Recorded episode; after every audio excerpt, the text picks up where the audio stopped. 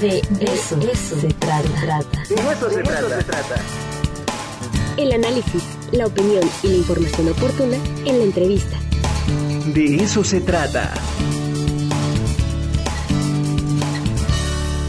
Ya está con nosotros hoy como todos los lunes. Recuerden que es eh, el espacio de la Facultad de Economía y está con nosotros el doctor Alejandro Chávez Palma, profesor de la Facultad de Economía, para hablarnos sobre la respuesta social del gobierno federal frente a la pobreza en México. Doctor Alejandro, ¿cómo está? Muy buenos días. Muy buenos días, Ricardo. Saludos al auditorio de Eso se trata y de Radio TV WAP. A sus órdenes. Pues cuéntanos, cuéntanos, a ver esta respuesta social del gobierno federal ante la pobreza. Bueno, pues es un tema eh, durísimo, ¿no? Eh, y, pero pues explícanos un poquito cuáles han sido las acciones del gobierno federal ante, ante esta realidad. Sí, muchas gracias. Pues quisiera compartir algunos eh, datos, datos duros relacionados con la manera de que se ha afrontado, ¿verdad? El el problema de, del empleo y del salario, digamos, frente a la pobreza, a raíz precisamente del que el día de ayer, primero de mayo, pues tenemos nada menos que los 136 años de la proeza de los mártires de Chicago. Y como vimos, las eh, demandas fundamentales siempre han sido el empleo y el salario. Y claro, en un contexto de, pobreza, pues la eh, esta quisiera la, la, si pudieran compartir la, siguiente, por favor. A ver si, si le pueden pasar a la siguiente, por favor. Sí, efectivamente, aquí estamos viendo la... Sí, estamos viendo el comportamiento de los puestos de trabajo que se han registrado en el IMSS.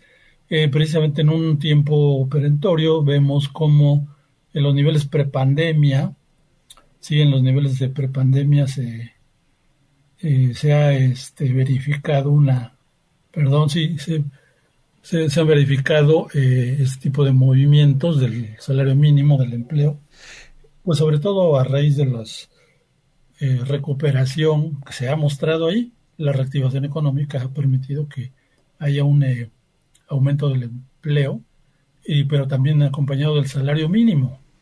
En un comparativo, pues, de, pues vamos a desde los años 80, y en los últimos tres años se nota una eh, recuperación del salario en términos de la eh, de las variaciones que ha tenido de manera precedente. La siguiente, por favor. Eh, estos incrementos a nivel nacional, pues del salario mínimo, son incrementos este, notorios, tanto a nivel nacional como el incremento en la zona limítrofe de la frontera norte, que ha sido mayor. a nivel nacional ha sido el 172%, cosa que no se verificaba. ¿Eso es suficiente? No es suficiente.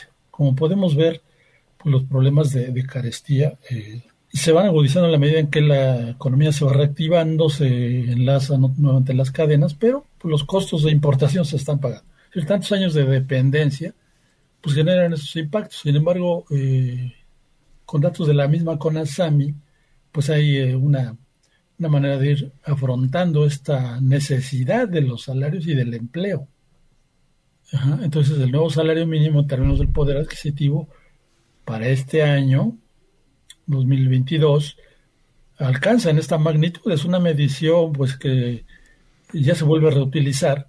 Y en términos comparativos, a nivel internacional, el salario mínimo en México estábamos en 2010, hace 22 años, en, en el 80, 80 lugar y actualmente en el 2022 subió al 67. Es un incremento del salario mínimo asciende a 13 posiciones a nivel internacional respecto al 2010 y nos coloca en lugar 67 de 135 países, lo cual es notorio. Insisto, no es suficiente. Ahorita terminamos dando una conclusión respecto de esto, ¿verdad?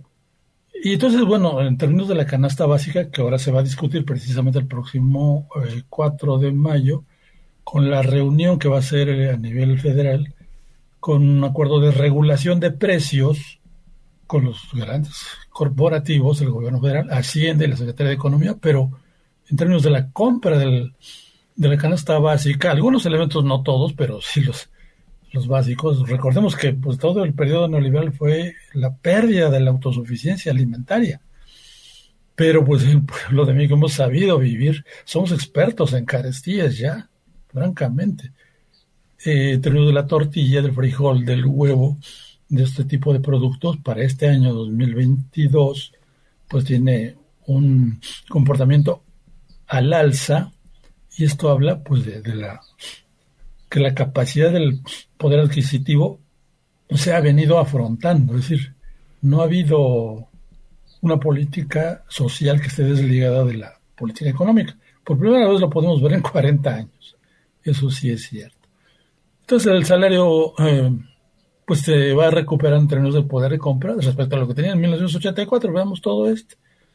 Desde el 84 a los 37 años, pues el decaimiento es notorio, notorio. La política de topes salariales de los años 80, 90, los 2000, pues generó una pobreza por ingresos, pobreza extrema, pobreza moderada, todos los niveles de carencia y ya en estos últimos años podemos ya ver una recuperación claro. que, regresa a los 37 años últimos, Ricardo. Entonces, pues mira, el, alza en el gasto social, y esto lo dice el Fondo Monetario Internacional, evitó que 2.5 millones de mexicanos cayeran en pobreza.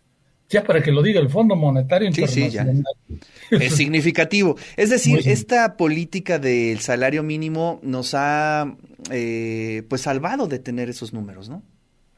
Sí, sí, sin duda. Sí, sí ha habido una, una, manera de, afrontarlo, sobre todo en términos de la crisis más brutal, ¿verdad? Que nos azotó en el año 2020. Que ya hay visos de, ir saliendo en ese, en ese sentido. Porque, bueno, pues los empleos también han tenido una recuperación que esperemos sea permanente, va acompañado de esto. También lo podemos ver en estos sexenios porque, bueno, pues hay que ver qué tipo de política laboral, qué tipo de política económica, qué tipo de política social va acompañada. Insisto, ¿es suficiente? No es suficiente, pero hay pasos que se están dando adelante. Y el próximo miércoles, este acuerdo de precios, pues inmediatamente ya vimos, ya vimos quién está en desacuerdo por la regulación de precios, ni siquiera es control de precios. Claro. Están en contra de Coca-Cola, FEMSA, quienes han generado la pobreza energética. ya no me daría tiempo, pero también tengo unos 80. Doctor, eh, eh, digamos, usted eh, lo subraya mucho, no, es, no, es, no ha sido suficiente, pero desde el punto de vista de los académicos, de la academia, ¿cuáles serían las alternativas que se podrían emprender para pues restar eh, esas condiciones de, de, pobreza para ir cubriendo, para ir este, aumentando eh, mejores condiciones para eh, los ciudadanos?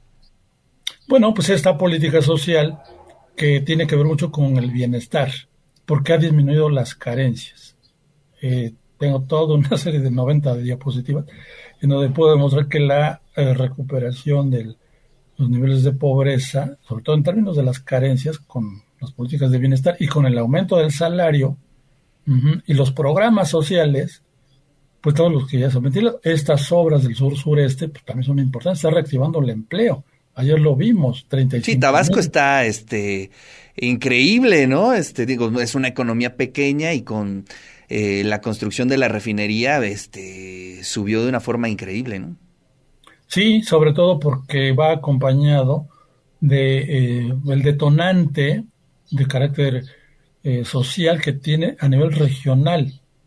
Por eso es tan importante, eh, porque despliega no nada más el, empleo, el salario, sino la misma actividad económica eh, en términos expansivos. Una política expansiva, una política fiscal expansiva tiene que ser, no las políticas restrictivas que nos han impuesto el Fondo Monetario Internacional y que se ocuparon durante las últimas tres décadas de manera pues, acrítica y pues esto ha permitido que el salario promedio pues estemos ahorita en 14 mil. Ya ahorita está pues, prácticamente igual, tenemos el año 2021, pero eh, la remuneración mensual del promedio de los trabajadores asegurados, que es el empleo formal, pues apunta hacia allá. Hay una gran economía informal. Nosotros veíamos en la primera gráfica 20 millones, ya estaba llegando a 21, pero todavía hay 30 millones en la economía informal. ¿Producto de qué? Pues de la desatención de esta política social, pues sí, de carácter neoliberal, monetarista, restrictiva, que vio los topes salariales como la solución. Claro. La misma pobreza cuando regeneró esta pobreza, en todo caso. La evolución del salario mínimo cuenta mucho, insisto, no es, no es suficiente ni es una mágica, ni va a ocurrir de un año para otro. Esto tiene que recuperar todos estos años en donde los topes salariales sumieron en, en 60 millones de pobreza en el año 97 y 60% de promedio de, de, los habitantes con Cedillo. Con Cedillo fue un incremento eh, catastrófico de la pobreza, 60 millones y 67% de la población, teniendo una menor eh, número de habitantes acá, pues, que eran 100, 90 millones, quizá, y que actualmente tenemos 128 millones, pues habla de que si es un, se deben comparar adecuadamente los indicadores, sobre todo cuando se trata de combatir la pobreza, no nada más del asistencialismo, ¿verdad? Porque eso ha sido lo grave también. Entonces la compra de la canasta básica, bien que mal, se ha venido recuperando. Sí, hay, hay, hay datos Doctor, pues le agradezco muchísimo eh, su comentario, su columna del día de hoy. Eh, aprovechamos el momento para mandar un fuerte abrazo a toda la comunidad de la Facultad de Economía y pues nos estaremos saludando, doctor. Muchísimas gracias. Muchísimas gracias, Ricardo, y muchos saludos. Ah, de eso se trata. Muchas gracias, muy amable.